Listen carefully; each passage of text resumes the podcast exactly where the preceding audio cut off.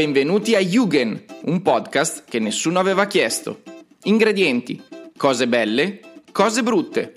In ogni puntata mescoliamo consigli o sconsigli supportati da tre elementi. Io sono Claudio Garioni e vi porterò qui le persone giuste per dirvi la loro. Partiamo! Immaginate di essere amico di John, un professore universitario che vi invita a casa sua per darvi l'ultimo saluto prima di lasciare il suo lavoro e la città in cui vivete da anni. Immaginate che John vi sveli di avere 14.000 anni, di essere cioè un uomo di Cro-Magnon, fino ad oggi immortale. Come reagireste? Questo è L'uomo che venne dalla Terra, un film del 2007 che prende spunto da un episodio di Star Trek. Lo sceneggiatore Jerome Bixby aveva iniziato a scrivere negli anni 60 e lo ha finito sul letto di morte nel 1998. È girato in una casa nel nulla con budget molto limitato ma funziona perfettamente.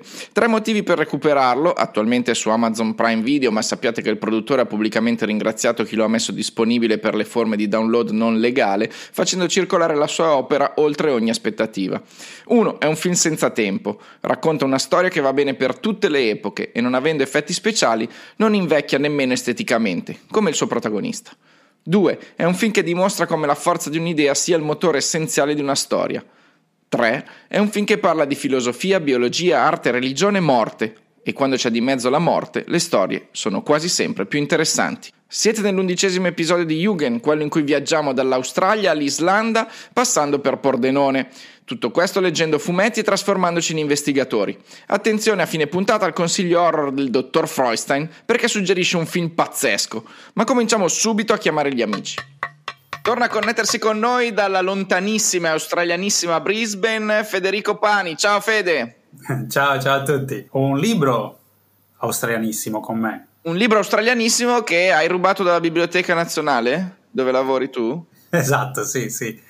Tra l'altro noi facciamo un festival um, degli autori locali ogni anno, vabbè quest'anno è saltato per via del Covid, comunque eh, eh, Trent Dalton, l'autore del libro di cui andiamo a parlare, è venuto da noi l'anno scorso per filmare le coppie, eh, io l'ho visto da lontano, ecco, posso dire questo. Questo libro, che in italiano si intitola Ragazzo divora universo, edito da HarperCollins, è una sua autobiografia? Non proprio, ho sentito alcune interviste, eh, lui dice che il contenuto di questo libro è biografico al 50%, nel senso che lui ha preso spunto dalla propria vita e ci ha costruito, l'ha, l'ha imbellita e ci ha costruito sopra questo, questo, romanzo per dare un po' il senso alla sua, alla sua infanzia. Ecco. 500 pagine che raccontano una storia ambientata a Brisbane, ma non l'Australia che pensiamo noi dei surfisti che aspettano in spiaggia l'onda in una giornata esatto. di sole. Qui siamo nelle periferie, ma la vita, anime perse. Degrado totale, appunto una, una roba che di solito non viene, non viene descritta quando si parla dell'Australia. E, e nasce appunto dal fatto che lui è cresciuto in una, in, in una di queste periferie con una famiglia disastrata e problemi un po' di tutti i tipi. Il protagonista del libro, questo Eli Bell, Eli dovremmo dire, è un ragazzino di 12 anni che eh, si trova a vivere con la madre, e quindi i genitori sono separati, il padre è un alcolizzato che vive in un tugurio, la madre sta con uno spacciatore e quindi loro di, di, di lavoro fanno gli spacciatori. Non sapevo che in Australia il, lo spacciatore fosse considerato un lavoro. un lavoro dignitosissimo. e lui quindi cresce in questa, il, sto parlando del, del, romanzo, eh, in questa famiglia disastrata e praticamente viene mm, tenuto oh, quando i genitori sono impegnati al lavoro da un ex carcerato um, che è stato dentro per aver ucciso una persona e questo è il suo babysitter. In più ha un fratello che non parla e, e, scrive, quando vuole esprimersi, scrive parole col dito nell'aria. E, la, e quindi lui, il fratello, deve, deve, leggere ciò che scrive, capire ciò che sta scrivendo per capire eh, ciò che dice. Quindi è una situazione eh, estrema, eh, che però viene raccontata in modo eh, sia crudo che ehm, anche delicato, perché è, è, una, è, una, è un romanzo veramente carino che consiglio per chi vuole leggere una storia diversa dal solito. Ecco. Tre motivi? Primo perché intrattiene, fa sognare, contiene molti elementi mm, che ti fanno pensare e, e fa anche commuovere. Ma quanto è concreto questo libro però? Perché vorrei capire se siamo nel territorio poi di voli di fantasia oppure tutto quello che eh, viene raccontato è realistico, per quanto possa essere inventato. Allora, questa domanda è, è, è appropriata perché mh, questo libro penso che sia la forza del libro, è il motivo per cui eh, piace tanto. Tra l'altro questo libro ha, ha vinto moltissimi premi qua in Australia è uscito nel, nel, 2018, l'anno scorso è stato pubblicato in Italia e vedo su internet che la gente apprezza per lo più. Come dicevo, domanda appropriata perché contiene un 50-50, è una storia cruda che però contiene elementi di dolcezza. E tra l'altro so che a te piacciono i riferimenti e mm, le cose, insomma, cose un po' incrociate così. E allora voglio un po' esagerare un attimo sì. adesso e ti butto dentro, secondo me, cosa puoi trovare in questo romanzo. Sto, sto un po' divagando comunque. Volentieri. Allora, ci puoi trovare... Facciamo la ricetta. Un po' di train spotting, la butto subito lì, il collegamento, vabbè, abbastanza ovvio. Mm-hmm. Un po' di Tarantino, ok? Un po' di um, sì. Shining, e per Shining intendo um, la luccicanza, non, non, le gemelline di fronte alla sì però la luccicanza... non la parte horror. Un po' di Frankenstein addirittura, un po' di Narnia e poi per finire ci butto dentro un po' di Remy, un po' di libro cuore per i buoni sentimenti, però in senso, in senso positivo, eh, assolutamente non c'è niente di mieloso. Però ecco, è un grande... È, una grande, è un romanzo di formazione e, e questo ragazzo. Questo che... mi sembra, questa ricetta mi sembra perfetta come secondo motivo per cui consigliare questo, questo libro. Vogliamo sì. metterci un terzo? No, farei, farei, un terzo e anche un quarto. Perché allora, un terzo motivo è perché. Eh, Volentieri. Come dicevi tu, è un'ambientazione eh, diversa dal solito, presenta l'Australia sotto una luce completamente diversa e penso che sia un punto di merito se non altro per ehm, avere appunto un punto di vista un po' più realistico di come sono le cose anche qua, perché non ci sono paradisi in terra. E poi l'ultimo punto è perché, ehm, sai che ti, ho, ho, detto di Narnia, no? Allora, i ragazzi a un sì? certo punto si infilano dentro l'armadio, non sto, no, questo non è uno spoiler assolutamente, si infilano dentro l'armadio e trovano un telefono rosso, ok? E il telefono rosso c'è una persona che parla e loro non sanno con chi parlano. Quindi il L'ultimo motivo per cui leggere questo libro è scoprire chi c'è all'altro lato del telefono, all'altro capo del telefono. Wow, questo mi affascina parecchio. Sul web lo definiscono un libro sulla fratellanza, sull'amore, sulla linea che divide i buoni e i cattivi, giusto? Sì, sì, linea tra i buoni e i cattivi. Um, adesso non sono sicuro cosa si intenda, ma sicuramente è un tema, è un tema fondamentale del Sulla libro. difficoltà di tracciarla, diciamo così. Ah, ecco, ecco, esattamente, sì. Ed è la bellezza del libro perché mh, questo ragazzo mh, che ha questa vita tormentata, tra l'altro il romanzo copre mh, parte che ha 12 anni e arriva sino ai 20 più o meno, quindi è un lasso temporale abbastanza esteso. E lui passa la sua vita uh, attraverso queste avventure che appunto dall'essere molto realistiche e crude anche all'essere un po' così diverse dal solito ed ecco, lui si chiede spesso, chiede a se stesso e chiede alle persone che gli stanno intorno eh, se sono persone buone, che è una domanda mm, apparentemente infantile, ma a cui la risposta è, non è una risposta semplice, è profonda. Ed è per questo penso che il libro piaccia, perché mh, mm, appunto è un libro diverso e poi ti, ti pone di fronte a questi temi trattati con dolcezza e con semplicità e mm, e ti fa pensare, ecco, è molto molto carino, molto carino. Allora Fede, io ti saluto con questa frase che ho letto abbinata nelle presentazioni di Ragazzo Divora Universo, fai fuori tu il tempo prima che lui faccia fuori te. Esatto, esatto. Penso che si riferisca più che altro, sì, a vivere, a vivere la vita e abbracciarla per quello che è, eh, senza rimandare a domani. E mi sembra un bel messaggio. Bellissimo, sì, sì. sì. Grazie Fede, ciao. Ciao. È un piacere, un onore avere qui con noi Giulio De Vita che nella vita ha fatto cose pazzesche come disegnatore, ha lavorato per la Marvel, la Disney, la Bonelli, ha vinto premi, le sue opere sono state tradotte in varie lingue, ha anche disegnato la copertina del disco degli 883 La donna, il sogno, il grande incubo e da qualche anno ha ideato e dirige il PAF che è il Palazzo Arti Fumetti Friuli che si trova a Pordenone. Ciao, benvenuto. Ciao, ciao, ciao Claudio, grazie dell'invito. Spero di aver descritto bene la tua figura, o se c'è qualcosa da aggiungere dimmi pure. Ma insomma, faccio, faccio, tante cose, sì, effettivamente. Ehm, io mi considero un creativo della narrazione disegnata, quindi Fantastico. Eh, il fumetto, sì, è la, è la, parte centrale del mio lavoro. Nasco come fumettista, però, eh, come hai detto tu, ho fatto copertine di dischi, ho fatto storyboard eh, di videoclip eh, ho creato scenografie, per, eh, scenografie e costumi per il teatro,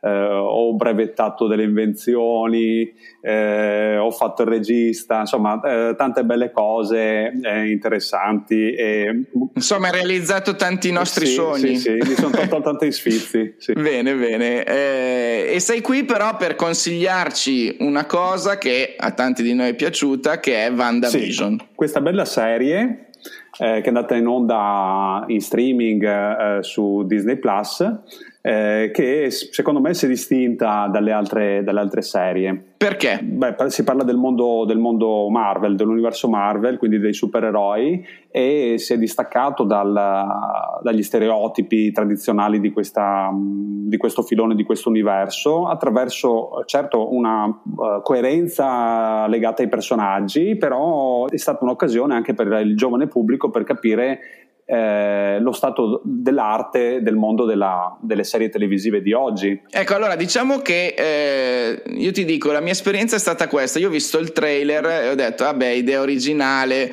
però francamente di vedere un eh, Casa Vianello sì. fatto con Wanda e Visione non è che mi attiri molto. Poi in realtà eh, amici mi hanno detto no ma fidati va avanti, poi eh, ho letto diverse cose ed effettivamente poi diventa un vero e proprio film dei supereroi perché il budget è quello da Avengers, diciamo così, la recitazione è ottima e è un, un bel prodotto che ovviamente ripercorre la storia eh, delle serie tv, ma poi eh, torna a, ai canonici diciamo combattimenti sì. tra supereroi.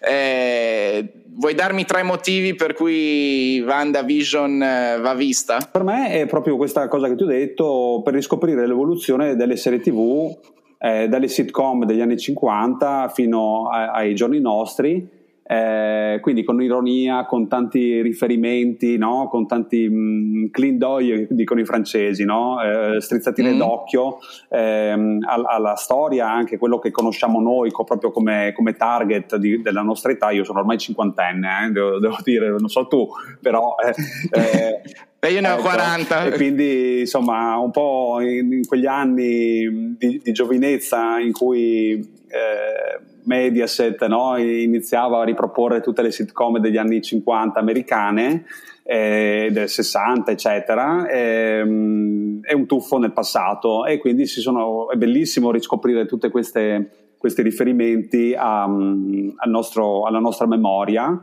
eh, ricordiamo anche appunto in quegli anni che c'erano i, i telefilm di supereroi no? che erano un po' ridicoli eh, con gli occhi quelli con, con le, le tuttine, tuttine sì, da, da, da Wonder Woman a Hulk fino ad arrivare a Ralph Super, Super Maxi Eroe ehm, e quindi insomma c'è questo, questa vena ironica. Tu come li vedevi quelli da amante dei fumetti quelle trasposizioni così un po' paradossali? Eh, li vedevo con un, con un senso un po' di, di delusione, no? Cioè perché ci, ci, si rendeva conto, non, non si immaginava mai che si, che si, potesse arrivare alle tecniche di oggi in quegli, in quegli anni eh, è vero che quando uno leggeva i fumetti da piccolo si immaginava quello che, ci, che, vediamo oggi sui, sui teleschermi, mm. no?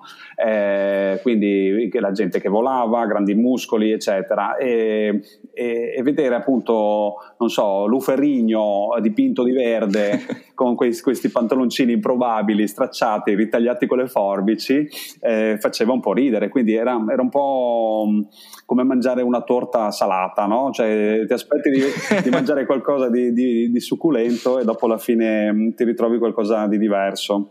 Eh, Secondo motivo? Il secondo motivo è proprio la qualità cinematografica, quella che hai accennato tu prima. E quindi mh, è bello appunto come questo percorso de- della, della serie WandaVision ci conduce appunto dall'inizio in cui la qualità del, dell'immagine era bianco e nero, sgranata, in formati diversi da quelli attuali, no? perché c'era il 4 terzi, adesso c'è il 16 noni, addirittura anco, ancora di più panoramico, e, e, e vedere appunto quali, quali, passi sono stati fatti. Addir- poi una volta c'erano anche attori con le debite, con le debite mh, eh, disti- distinguo e eccezioni, però insomma c'erano gli attori televisivi e gli attori cinematografici e oggi invece sì. il, i due mondi sono completamente permeati. Terzo motivo? È la bellezza di Elizabeth Olsen, che qui mm. proprio è valorizzata al massimo, appunto che la vediamo eh, acconciata e, e abbigliata eh, a seconda delle, delle, delle, mode delle epoche. E, e, vediamo proprio un'evoluzione anche della sua bellezza che direi straordinaria quasi da, da, proprio da grande attrice della storia del cinema. La Olsen ha spazzato via le gemelle. Sì.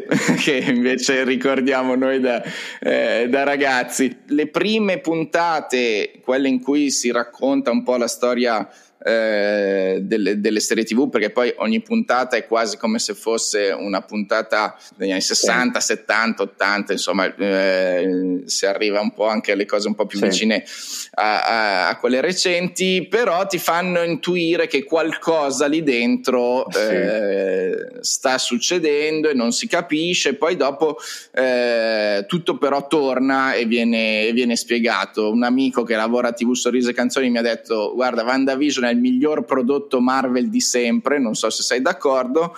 Lui, che tra l'altro frequenta questo podcast spesso per lamentarsi, lo salutiamo, ciao, ciao Marco, Marco eh, lamenta il fatto però che abbiano spiegato tutto, dice se avessero lasciato eh, un po' più di dubbi, un po' più di mistero sarebbe stato ancora meglio. Beh, questo eh, sono, sono, d'accordo, però è comprensibile, cioè sono prodotti talmente di, di grande mh, diffusione, di, di mainstreaming, eh, che appunto devono, devono, permettere a tutti, a tutti i livelli diciamo, di, di pubblico di essere compresi. Pensi che ci possa essere un legame tra la tematica scoperchiata nel finale e la scelta di Sam Raimi che girerà dott- sta girando Dottor Strange Ci deve 2? essere sicuramente, loro è questa la, mm, la cosa f- fantastica di, questo, di, questi progetti è che sono talmente evoluti che sicuramente è tutto pensato, eh, in cui mm, è incredibile come collegano tutte queste, tutte queste realizzazioni, quindi sicuramente sì. Rivedremo i figli di Wanda e Visione. è capace, è capace. Sì, sì. No, te lo chiedo perché da genitore ormai mi preoccupo per queste linee narrative eh, sì. di famiglia eh, e ti chiedo anche a che età porto i miei figli al PAF, cioè al Palazzo Arti Fumetti Friuli che c'è in, a Pordenone e che tu dirigi? Eh, guarda, il, noi, noi, la vendiamo così, da, per bambini dai, dagli 0 ai 99 anni Ok, Perfetto. perché c'è comunque da fare mm, per tutte le età, è un, è un posto per, eh, per, le famiglie, quindi i bambini sempre sono contenti di partecipare, è un modo per uh, avvicinare il pubblico non al, al, fumetto, ma ai contenitori di cultura, ai musei, cioè quindi dare un imprinting positivo sull'esperienza appunto della, di visita a un museo o a un, a un posto di cultura eh, e quindi insomma è un posto dove si sta bene, ecco. Ecco, io sono stato una volta eh, nella mia vita solo a Pordenone, però a questo punto ci tornerò. Eh, devo dire che mi ha colpito passando per le strade della città, vedere le citazioni dei libri sì. in occasione di Pordenone Legge e eh, ho guardato sul il, il sito del del vostro palazzo e non è, un, non è solo un museo, sembra un, un, laboratorio, un luogo dove si crea, ci si confronta, è, è in una villa dell'Ottocento immersa nel verde, ma ha un respiro modernissimo, cioè un posto... Guarda, un posto, è un composto veramente fantastico, non lo dico per, proprio per fini pubblicitari, però lo, lo dico proprio da da fiero cittadino della città di Pordenone e, mm, e, anche proprio come osservatore oggettivo. È un posto che quando la gente viene dice ma cavolo non sembra neanche di essere a Pordenone, sembra una, eh, un luogo da capitale europea. Eh, cioè, ci sono queste due, queste due strutture eh, architettoniche, eh, come dicevi tu, una villa storica che noi utilizziamo eh, più che altro come la Bauhaus del fumetto, cioè come centro operativo, come luogo di didattica, di eventi, eccetera. E dopo c'è la parte mo- ipermoderna, eh, modernissima, di galleria eh, d'arte contemporanea, dove facciamo le mostre di grande respiro internazionale. Senti, prima di salutarci, ti faccio una domanda da ex bambino che amava disegnare, poi ha mm. smesso. Ora ho ripreso perché ho due bambini che mi chiedono di disegnare le cose ogni tanto, io sono scarsissimo, ma si può migliorare Deve essere un talento naturale. Allora, io quello disegno. che dico sempre è che per essere un buon fumettista non serve essere un ottimo disegnatore, ma un ottimo narratore. Perché puoi fare dei fumetti bellissimi disegnando male ma raccontando bene e puoi fare dei fumetti orrendi disegnando benissimo ma narrando male. Ma devo farli colorare dentro i margini no, no, o no? puoi essere liberissimo, liberissimo. Puoi, puoi, raccontare una storia meravigliosa facendo solo triangoli e cerchi. Va bene. Grazie, Grazie Giulio. Verremo a trovarti al PAF a Pordenone. Grazie, Grazie, ciao. In linea con la chiacchierata appena conclusa aggiungo tre luoghi che vorrei visitare quando sarà possibile. Uno, il piccolo museo del diario di Pieve Santo Stefano. Ho scoperto questo posto ascoltando quel gioiellino di podcast sui libri che è copertina di Matteo Bibianchi. Aggiungetelo ai vostri ascolti. È un luogo in provincia di Arezzo dove sono conservati appunto oltre 8.000 diari e lettere della gente comune. Organizzato in maniera interattiva mi pare possa soddisfare gli amanti della carta, della macchina da scrivere e delle parole. Un occhio di riguardo per la stanza del lenzuolo. 2. Il Museo della Follia, un progetto itinerante che ha girato vari sedi d'Italia e che ora ovviamente è parcheggiato. Vittorio Sgarbi ha curato un'esposizione che unisce personaggi famosi e sconosciuti, un percorso che conduce allo smarrimento e alla desolazione. 3. La Cineteca MIC di Milano, un giro tra vecchie pizze di film, sale di doppiaggio realmente utilizzabili, visori di realtà virtuale, fotocamere di oltre un secolo, me lo farei volentieri. Così come farei volentieri un viaggio in un posto lontano. Andiamoci insieme. Diamo il benvenuto a Paolo Tortorella, che è qui perché è mio amico da decenni, ha una forte passione per la fotografia e i viaggi. Insieme siamo andati in Islanda, lui purtroppo per me ci è tornato anche senza di me una seconda volta ha creato una pagina Facebook dedicata, eh, di cui abbiamo già parlato rapidamente nell'episodio 5, chiamata Islanda in tasca, che vi consiglio di seguire. Eh, ciao Paolo, benvenuto. Ciao, ciao Claudio, ciao a tutti. Innanzitutto grazie per avermi invitato e per aver parlato della mia pagina eh, in, tua, in, una tua precedente puntata. Grazie a te eh, e oggi parli- abbiamo deciso di parlare proprio dell'Islanda e di dare dei motivi per cui vale la pena andare in Islanda, che tra mm. l'altro è una di quelle in questo momento più aperte. Sì, diciamo esatto. Sì, sì, sì, esatto. Hanno, sono stati i primi a introdurre il passaporto vaccinale, sono un passo più avanti rispetto magari a, ad altri posti, anche per ragioni, diciamo, pratiche, essendo un'isola, essendo lontani, riescono a gestirsi abbastanza bene, insomma. Se sei d'accordo andrei subito con i tre motivi per cui è consigliato un viaggio in Islanda. Il primo motivo sono senza dubbio i paesaggi. È vero che eh, tutte le nazioni del mondo hanno i loro paesaggi unici al mondo e questo non si scappa, però eh, la sensazione davvero quando arrivi in Islanda ce l'hai già quando, se ti ricordi anche tu, quando sei sull'aereo che stai per atterrare, ti sembra veramente di eh, arrivare su un altro pianeta, perché i paesaggi sono molto particolari, quasi lunari. Infatti una cosa che magari non molti sanno è che la NASA, eh, già negli anni 60, quando in preparazione delle, delle missioni Apollo faceva addestrare gli astronauti in un'area a nord di Usavik, che è una cittadina del nord dell'Islanda, per farli appunto preparare a terreni molto simili a quelli della Luna, insomma. Ah, pensavo che Kubrick avesse girato lì l'allunaggio.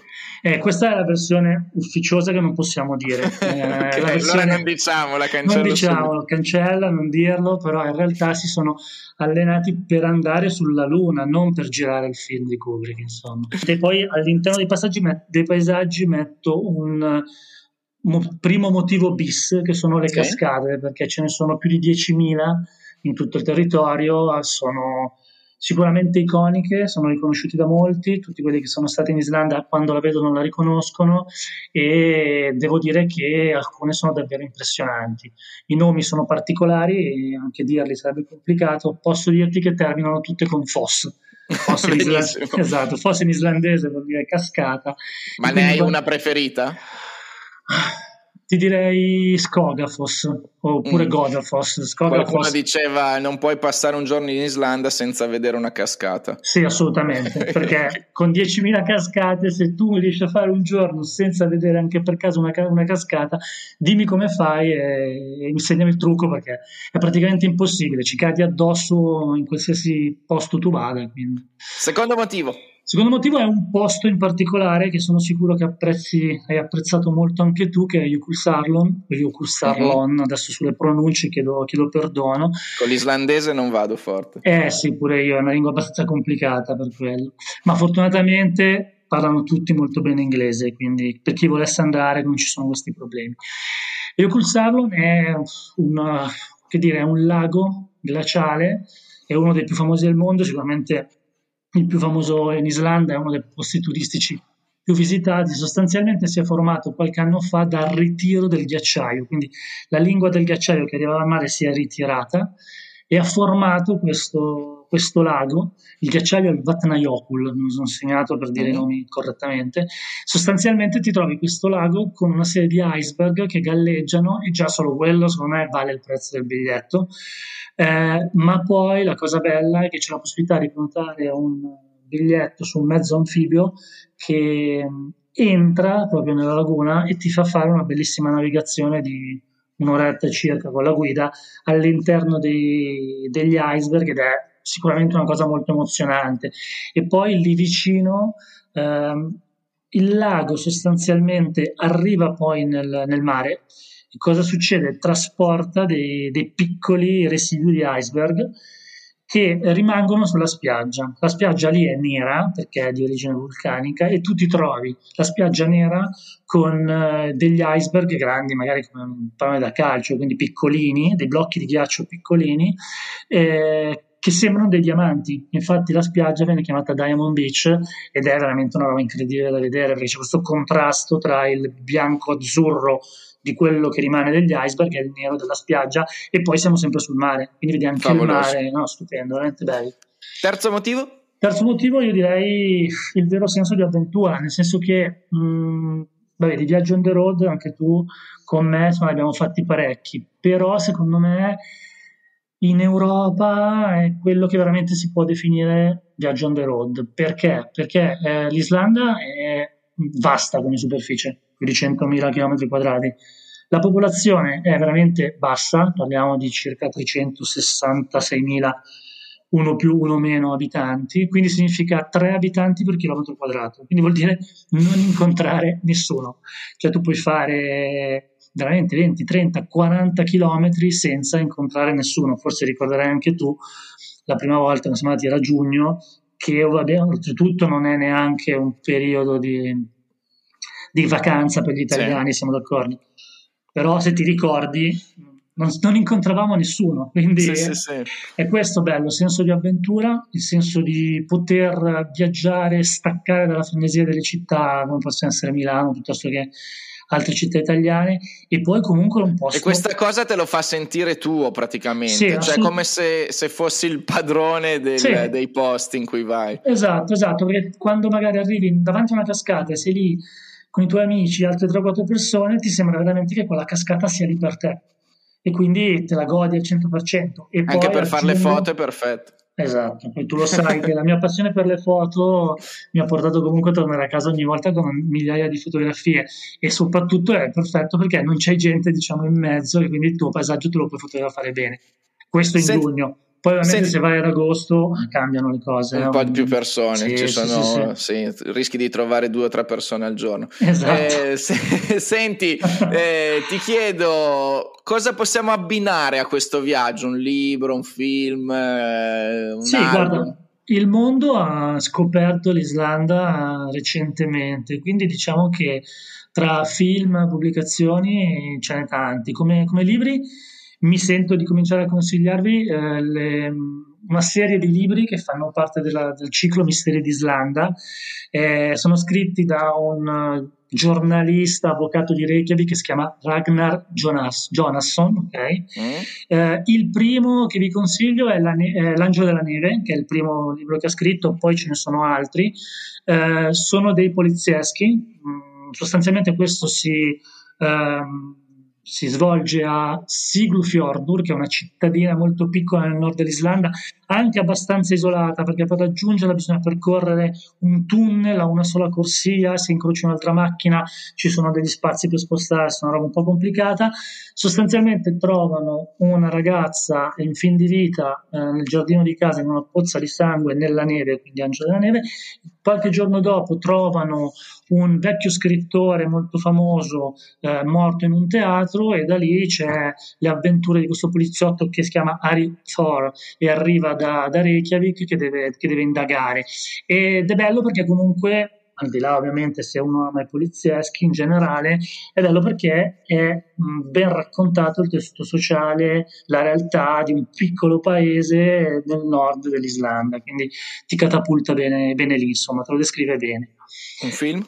Un film, guarda, innanzitutto c'è da fare una distinzione. Ci sono tantissimi film e serie televisive che sono state ambientate in Islanda negli ultimi anni, da Trono di Spade, che penso che qualcuno abbia visto, sì. piuttosto che comunque tanti film di fantascienza, Interstellar, mm-hmm. ehm, o anche magari forse uno dei più famosi, Sogni segreti di Walter Mitty, che non è di fantascienza, ma è un film che ti fa veramente viaggiare, ti fa stare bene. Io però voglio parlare di un paio di documentari sì. Uno si chiama Under an Arctic Sky, sostanzialmente è un documentario del 2017, dura anche molto poco, per una trentina di minuti. C'è un fotografo surfista americano che si chiama Chris Barkard, che sostanzialmente organizza questo viaggio con altri surfisti per cercare l'onda perfetta in Islanda, ma quando ci va, wow. ci va, è una figata, ci va in inverno quindi surferanno sotto l'aurora boreale, non lo dico, ma dalla locandina magari si intuisce, eh, però ci vanno anche nel, in, in, un anno, adesso nell'anno appunto il 2017 in cui c'è stata una delle più grandi eh, tempeste degli ultimi anni in Islanda. Quindi c'è anche questa corsa contro il tempo per riuscire ad arrivare nel nord dell'Islanda a trovare l'onda perfetta. Immagini meravigliose poetiche le definirei. Va bene mi hai convinto il secondo invece è realizzato da due documentaristi italiani, Stefano Cantarini e Corrado Pezzella, si chiama Iceland, il respiro della terra. In realtà loro hanno viaggiato nel sud dell'Islanda per incontrare italiani che hanno mollato tutto e si sono trasferiti là, quindi per raccontare la loro storia. Quindi può essere, diciamo, uh, da esempio se qualcuno sta pensando di andare a vivere da quelle parti. Quindi merita anche questo. Eh, diciamo che ti tenta, ti tenta molto perché comunque ovviamente io l'Islanda, come sai, la amo e quindi insomma vedere questi ti dice, se ce l'hanno fatta loro, dai, posso farcela anch'io.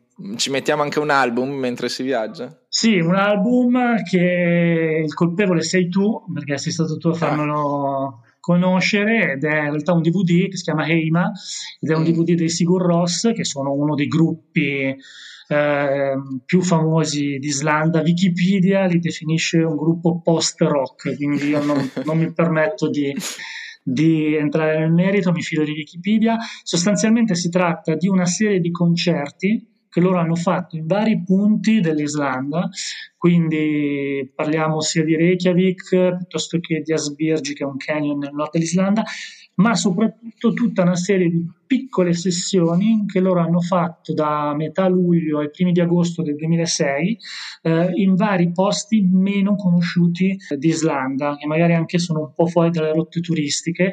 Addirittura uno è un piccolo concerto acustico che hanno suonato per famiglia e amici eh, in un caffè della cittadina di Borg, che si chiama Gamla Borg, questo caffè, e quindi è veramente una roba intima, eh, quindi è una musica abbastanza particolare, bisogna secondo me eh, farci un po' l'orecchio. Diciamo che è un ottimo sottofondo per fare magari altro, per, per, per leggere, per, per, per, studiare e ti mette di buon umore, a me fa star bene, infatti ogni tanto me lo, me lo riguardo e soprattutto ti permette di conoscere dei posti che, ripeto, non sono magari eh, i primi nell'elenco dei posti turistici da vedere e ti, ti, dà qualche spunto utile per un A questo proposito ti, ti, elencherei io tre posti, mi dici Vai. se sei d'accordo come consiglio se, o se vuoi aggiungere qualcosa, qualche altro. Vai. Blue Lagoon la mettiamo per forza, è una scelta scontata, c'è in tutte le guide, ma è un posto talmente bello che dobbiamo citarla in un podcast dove si parla di cose Assolutamente belle. sì, io non l'ho citata ho sentito più paesaggi, ma Blue Lagoon è un posto imprescindibile è Lago una... termale circondato dalla neve, Sei bianco preparato. e blu si sposano in una gioia per gli occhi e per il corpo e esatto. bisogna andarci. Cioè, assolutamente cioè sì, molto... perché ti rigenera, ti rigenera l'acqua calda, si sta da Dio, è perfetto, assolutamente. Il secondo posto che volevo citare, non so se è quello del libro, ma Seidisfjordur, dove siamo stati anche noi, villaggio di pescatori eh, ci si arriva da una strada con vista scenografica a meno di 700 abitanti. Per noi è stata una tappa che ha fermato il tempo perché noi siamo arrivati lì per fa- fare il pranzo e ripartire. Esatto. Siamo entrati in un bistrò, c'eravamo solo noi, ma lo chef ci ha fatto attendere tempi biblici per esatto, servirci. Più di un'ora. Ma se abbiamo avuto tempo per rilassarci, parlare, guardare in giro, vedere che al piano di sopra c'era una mostra fotografica. Alla fine è arrivato il pollo avvolto nel bacon buonissimo e valso l'attesa. Però in Islanda succedono cose così un po' strane. assolutamente dire. sì, in Islanda succedono cose un po' strane. Premetto che assolutamente ne è valsa la pena aspettare perché è stato un pranzo ottimo. ma poi, allora, non è il paese che ho nominato io, è un altro, si assomigliano okay. molto i nomi, ma ci sta. Confermo che la strada per laggiù raggiungerla parte da Egilstadir, che è un paese lì vicino, ed è una strada stupenda fatta di tornanti per chi non avesse visto il film I sogni segreti di Walter Mitty, è la strada che lui percorre con lo skateboard, che lui scende questi tornanti con lo skateboard, quindi già quella secondo me è la scena più bella del film. Sono C'è il protagonista quella strada, se volete farvi un'idea, guardate quel film, guardate quella scena, lui alla fine quando arriva con con lo skate arriva in quella città. E, e tra portatevi lo skateboard se ci andate. Allora. Vabbè, sarebbe perfetto scendere se non mi ammazzate sarebbe perfetto. Tra parentesi però lui arriva, non spoilerò troppo, lui arriva in questa città, c'è un vulcano, ma il vulcano in realtà non si trova lì, ma da un'altra ah. parte. Ah. Però vabbè, esigenze di copione. Insomma, vabbè, però... sarà egli a fialla Giocul. Senti, Bravissimo. invece eh, il, il, terzo posto, Vic, sì. che è stato il primo posto che abbiamo visto in Islanda. Anche qua c'è una spiaggia con la sabbia nera che ti resta dentro. Abbiamo mm-hmm. visto le pulcinelle di mare. Non distante da lì è visitabile il relitto di un aereo, non so se tu sei andato poi nel secondo viaggio, noi non ci eravamo andati, uh-huh. un aereo che nel 73 fu costretto a un atterraggio di emergenza, si salvarono tutti, eh, c'è un mistero ovviamente attorno alla sua, alla sua caduta, diciamo così, la carcassa eh. del veicolo è lì, puoi andare a farci delle foto ovviamente eh, affascinanti, ma ci sono altri relitti in giro per l'Islanda, sì, sì, sì, eh, magari anche più comodi perché questo richiede una lunga passeggiata eh, sì. per arrivarci. Confermo tutto, uh, Vic è un paesino di 200 anime, è un, tappa imprescindibile, lo incontri a circa, adesso non ricordo l'esattezza, direi 200 km, ma potrei sbagliarmi, da Reykjavik, ci si può fermare lì, il paese ha un ristorante, un distributore di benzina, ma soprattutto questa spiaggia nera meravigliosa eh, con eh, delle strutture in basalto eh, esagonali molto molto belle e dei faraglioni neri. I nomi sono abbastanza impronunciabili, ma cercando spiaggia nera Vic si trova e soprattutto poi vicino c'è questo relitto che non è proprio sulla strada, bisogna abbandonare la macchina al parcheggio e percorrere circa un quarto, 10-15 minuti a piedi, eh, è estremamente fotogenico perché trovare questo aereo degli anni 70 abbandonato lì eh, è sicuramente affascinante. Eh, sui vari misteri non entriamo nel merito, lasciamo un po' di suspense, magari qualcuno se lo va a cercare e viene voglia di, di, viaggiare. Confermo che è stato un, atterro, un aereo, un velivolo militare americano che ha avuto un problema tecnico e ha dovuto praticamente atterrare lì e fortunatamente non è morto nessuno, è stato un atterraggio molto tranquillo, però per ovvi motivi l'hanno lasciato lì. Insomma. Senti, prima di salutarci, Dimmi. l'ACARL, cioè lo squalo mm, eh. putrefatto che viene dato come specialità del luogo, è uno scherzo per turisti? Cioè loro non lo mangiano davvero? No, in realtà loro lo mangiano, non ho voluto citare il cibo islandese perché è un cibo, a parte quello che hai nominato tu prima che era buonissimo, il cibo diciamo tipico islandese è un, è un cibo per stomaci abbastanza forti. Eh, L'acar è uno squalo putrefatto, sostanzialmente si mangia pezzettini piccolini ma grandi davvero centimetro cubo, cioè veramente piccoli proprio. No? A guardarlo sembrano dei pezzettini di formaggio perché è bianco e loro te lo danno da mangiare insieme a una loro eh, liquore molto molto forte, eh, Brennevik mi sembra che si chiami, perché sostanzialmente tu metti in bocca questa cosa e e Via, fa schifo. Subito, esatto, subito un sorso. Perché comunque se anche ti piace l'idea che tu stia mangiando uno squalo putrefatto, cioè, insomma non è che ti mette... Ti non ci avranno più. Esatto, provato una volta perché magari sei lì, eh, poi dici vabbè ok dai, basta. Insomma è una roba, è una ricetta che risale ai vichinghi, poi adesso non, non, voglio dire cose che non so, non voglio entrare nel merito, però è una roba che ha, un, una sua storia. Insomma. Perfetto, grazie Paolo, ricordo a tutti la pagina Facebook Islanda in tasca, cercate anche il sito di Paolo Tortorella con tutte le sue foto. Vi aspetto tutti e grazie mille Claudio, a presto. Ciao, alla prossima. È un piacere avere qui Francesca Arcieri che ama il cinema, la musica, i fumetti, la lettura, il mare, la montagna, molto altro. Aggiungi tu quello che vuoi se ho dimenticato qualcosa, sicuramente. Eh, oggi sei qua per parlarci quindi di un gioco in scatola. Esatto, esatto. La lista delle mie passioni si allunga di anno in vecchio e eh, la lista delle passioni aumenta. E, e, quindi sono qua eh, in vesti di novella appassionata di giochi in scatola per parlarvi della mia ultima, eh, il mio ultimo innamoramento, questo gioco in scatola per adulti. Che si chiama?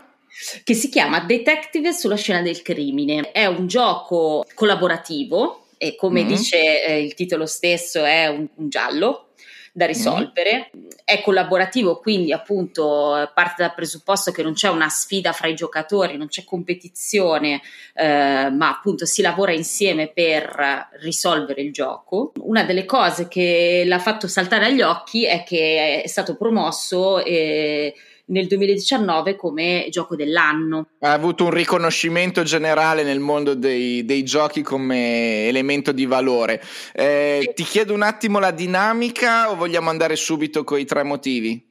Ma eh, ti, vi accenno un po' alla, alla, dinamica. Praticamente è un gioco di, di indagine. Eh, immaginate di essere eh, CSI praticamente, uh-huh. quindi è un'agenzia di investigazione privata ma con la logica degli investigatori, detective, il laboratorio, eh, il, il, l'esperto forense, no? quindi diciamo un po' tutto quello scenario di indagine alla CSI e tu sei uno di questi personaggi e devi risolvere eh, cinque casi che in realtà sembrano scollegati fra di loro, ma in realtà sono ah. parte di un unico mosaico. Quindi c'è anche una trama orizzontale, diciamo così, esatto. se fosse una serie televisiva. Esatto, questa è una cosa che secondo me è un plus, perché anche rispetto ad altri giochi in scatola che, che ho fatto in questo dannato anno, eh, eh, insomma, non tutti non tutti lavorano su questa orизzontalità, invece questo è divertente perché puoi goderti sia la, il caso verticale, quindi chiudere la serata eh, con un'avventura chiusa, uh-huh. ma in realtà tieni aperto il discorso e quindi il gioco perché il caso si complica, la storia si complica, eh, i personaggi ritornano, quindi eh, è un discorso più ampio. Ma uno può giocare, entrare in corsa, uscire o devi avere lo stesso gruppo dall'inizio alla fine? Si può sicuramente eh, entrare e uscire, eh, però qualcuno del gruppo deve rimanere a guidare certo. tutto perché ci sono degli elementi che tu scopri dai, dai, vari casi che ti aiutano poi nei casi seguenti, quindi non avere quella memoria eh, ti limita un pochino. Senti, andiamo con i tre motivi per cui consigli questo gioco. Allora, sicuramente perché bisogna restare bambini e continuare a giocare anche quando si diventa grandi. Quindi sicuramente invito tutti quanti a rivalutare il gioco in scatola perché è un modo diverso di giocare, eh, di usare la testa.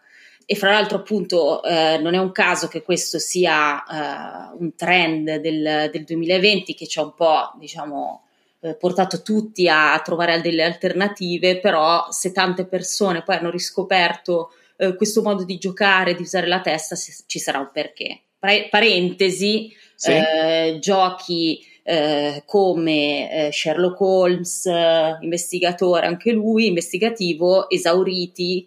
Eh, ci sono le case, le case di produzione che non si aspettavano ovviamente questa richiesta. enorme richiesta e quindi insomma determinati giochi non, non, si trovano più quindi questa grande passione eh, in realtà eh, è un trend molto condiviso perché hai scelto di parlarci di questo e non di Sherlock Holmes? Ma perché questo è autoconclusivo, eh, ci sono poi delle altre scatole eh, che puoi eventualmente seguire che hanno la stessa impronta, così. Però questo eh, mi piace di più perché rispetto a Sherlock Holmes ha l'innesto, l'appoggio del web. Eh, rispetto mm, a Sherlock Holmes hai, eh, la, mm, tu puoi usare un browser eh, utilizzare un sito eh, dedicato al gioco, ovviamente tutti i registri, insomma, eh, hai la tua utenza e l'appoggio del web di questo sito in realtà è parte integrante dello sviluppo del gioco, quindi c'è una parte eh, lo amplia ulteriormente. Cartacea, lo amplia ulteriormente e in più la cosa ancora più divertente è che tu hai il permesso di, anzi sei proprio, mh, ti è richiesto di fare delle ricerche al di là di questo sito quindi eh, di approfondire degli eventi storici, delle informazioni rispetto a dei, uh-huh. degli indizi che trovi, li puoi cercare anche sul web, eh, sei guidato ovviamente dal gioco nel cosa cercare, però uh-huh. ehm, è un modo diverso di attivare quello che hai a tua disposizione, che non è soltanto... Anche perché il povero Sherlock non aveva il eh no, 4G. È molto divertente Sherlock perché loro ti forniscono i giornali dell'epoca e quindi tu mm. ti accechi cercando di leggere tutte le edizioni di questi giornali e, ehm, e anche lì è divertente perché hai appunto sia questi, questo mezzo diverso e poi comunque vabbè i vari casi di una scatola sono comunque più o meno mh, mm, collegati, ma non così eh, nettamente come lo è in questo gioco. Secondo motivo? Secondo motivo perché eh, se tu sei cresciuto a mh, mm, Signore in Giallo, Colombo, eh, tutti appunto gli sceneggiati televisivi gialli come me, non puoi non giocare a questo gioco che finalmente eh, ti fa davvero vivere eh, l'indagine come un investigatore. La parte più divertente del gioco che abbiamo fatto, ovviamente in preda, no? dobbiamo ammazzare il tempo, quindi ci impegniamo seriamente in questa cosa. abbiamo proprio preso il foglio, sai, tipo il rotolo di carta bianca. Ah, bellissimo. E abbiamo Appeso. fatto il pannello con tutta la mappa concettuale dei, dei, dei, fili che connettono le immagini, i concetti. Hai tutta la mia sospesa. invidia in questo momento. Quindi, cioè, ci siamo divertiti tantissimo a, a ricostruire. E il gioco un po' ti invita a farlo perché ti dà degli mm. strumenti, queste carte dei singoli personaggi che tu devi dargli un nome, devi capire. Ehm, a ogni personaggio raccogli sempre più pezzi della sua storia, quindi incominci a a tirare delle conclusioni grazie a queste informazioni. Quindi chiaramente avere la mappa concettuale ti permette di eh, mettere in ordine tutte le informazioni che raccogli. E questa per... mappa va avanti sì. per tutti i cinque giochi. Cioè... E quindi rimarrà appesa per sempre a casa vostra. sì, no, ovviamente. Come trofeo esatto. di, di, battaglia. Avrei tanto voluto, ma il mio fidanzato si è imposto. Ha detto io ho la mappa concettuale, quindi vabbè. Questi uomini. Ah, Terzo motivo. Terzo motivo, eh, perché appunto in realtà eh, il fatto che sia collaborativo eh, me l'ha fatto preferire rispetto ad altri giochi dove magari invece abbiamo fatto proprio la sfida di competizione, no? Mm. Rispetto, eh, Ma hai litigato di più in collaborazione o in eh, sfida? No, sfida sfida. no, nel senso, ecco, hai sbagliato a capire qual era l'indizio, no, adesso non no. lo troviamo più l'assassino. Mi è piaciuto tantissimo proprio il fatto che in realtà eh, la collaborazione, cioè lo, lo, scopo del gioco di farlo, di raggiungerlo in squadra, eh, ti, ti porta a relazionarti in un modo diverso con le persone. Quindi, vabbè, chiaramente io poi avevo soltanto il mio compagno, però eh, quando sei con gli amici. Eh, non c'è il, mm, eh, il gridarsi addosso, adesso esagero, sì, però insomma, no, in realtà è proprio no, tu hai capito una cosa, quindi aspetta tu il tuo pensiero. È più farsi complimenti reciproci. Sì, sì, è quasi proprio la cordata del pensiero, no? E quindi di unire perché magari uno è più intuitivo su una cosa, magari l'altro invece ha un'altra qualità. Ma eh, si può perdere? Tutti i casi, scusami, hanno eh, una durata limitata perché comunque eh, c'è lo scorrere del tempo della giornata che volente o nolente prima o poi ti fa chiudere il gioco, quindi per forza non dura in eterno. E dentro a, quel, a quell'arco temporale tu devi raccogliere più informazioni possibili e quindi poi sottoporti a il test online per vedere se hai saputo rispondere a tutte le domande del tuo capo e aver risolto il, il caso o no. Quindi... Livello di difficoltà secondo te da 1 il poliziotto di una pallottola spuntata a 10 Claris del silenzio degli innocenti? e, um, 8. Ah, quindi impegnativo. Eh, dai, sì, fra il 7 e l'8. Sì, secondo me sì. Alcuni casi non li abbiamo risolti subito. Per mm. fortuna, poi una volta che tu magari sbagli e non risolvi il caso, puoi sempre decidere di sbirciare. No, di ricominciare. sì, sto scherzando. E Figurati, quindi... non imbroglierei mai a un gioco. Assolutamente. È talmente una cosa seria che è vietato. e talmente considero i tuoi consigli che oggi l'ho ritirato in... la scatola nelle mie mani. sì. Ancora infatti. prima che tu me lo raccontassi. Infatti, infatti, ero molto felice quando mi hai fatto vedere la foto su WhatsApp, ho detto, eh, vedi, qua io sono anche altro che influencer, scansatevi. Va bene. Grazie Fra. Grazie a te, a presto. Alla prossima. Ciao. Eccoci alla nostra lista dell'attesa, cioè le cose che speriamo siano belle quanto ce le immaginiamo ora. Stavolta tre thriller in arrivo. 1. The Grey Man, è il film più costoso prodotto finora da Netflix, la regia affidata ai fratelli Russo, quelli dei capitoli finali di Avengers. Cast che annovera Ryan Gosling, Chris Evans, Anna De Armas, Billy Bob Thornton e Julia Butters, cioè la bambina di C'era una volta Hollywood. 2. Don't Worry Darling, firmato da Olivia Wilde, che aveva debuttato dietro la cinepresa con il consigliatissimo La rivincita delle sfigate, fidatevi e non badate al titolo italiano, Tornando al thriller, invece, i protagonisti saranno Florence Pugh e Harry Styles.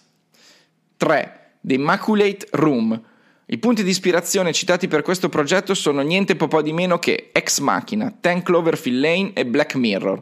È scritto e diretto da Mukunda Michael Dewey e racconta di una coppia che riceverà 5 milioni di dollari se riuscirà a passare 50 giorni in una stanza completamente bianca. Ora vi saluto, trailer dell'episodio 12 e poi alla prossima! c'è la storia con la S maiuscola, c'è una storia con la S minuscola. Qualcuno che a suo modo non vuole rinunciare a, alla cosa a cui tiene di più. La ragazza con chitarra che secondo me suona nei locali con i mattoni rossi e le lucine. In una città come Londra, in cui conosci tanta gente, ma in fondo non conosci nessuno. Ho giocato tantissimo, secondo me anche in anticipo rispetto all'oggi contemporaneo, con tutti i vari autotune, questi marchingini strani con cui cercare di modificare le voci. È più sul suono che sulla musica. Grazie al potere salvifico della musica, entrambi riescono a rimettere ordine nelle proprie vite. Viaggi pazzeschi di, di andare avanti indietro nel tempo, di cambiare eh, livelli delle dimensioni. Anziché rubare ai ricchi per dare ai poveri, ruba a tutti per tenere per sé. Quindi c'è ecco. Ma tutti sappiamo che la memoria di un novantenne può riservare brutti scherzi. Parliamo di musica con una persona che non sa niente di musica. Ne sa pacchi, ne sa con entusiasmo, è il maestro che uno vorrebbe. Eh, un mondo in, dove la musica è magica e dove una canzone può salvarti la vita o ucciderti. Tutti cantiamo le canzoni di Walt Disney. Andiamo Recentemente- a lavorare, era così anche nell'originale. Eh sì, eh. Sì, sì, sì, sì. e io, e io Le cose migliori della mia vita le ho- l'ho trovato grazie a te. Ecco tre motivi per guardare The Hunt, film del 2020 diretto da Craig Zobel. 1. Survival action modello Battle Royale che parte in quinta e non scala mai marcia grazie a uno script denso di svolte spiazzanti. 2. Una protagonista badass immediatamente iconica, degna erede della canottiera di John McClane. 3. Tanto grottesco quanto splatter, elemento fondamentale per renderlo perfetto per la collezione della mia cantina. Il migliore della sua annata. Dal dottor Freustein è tutto.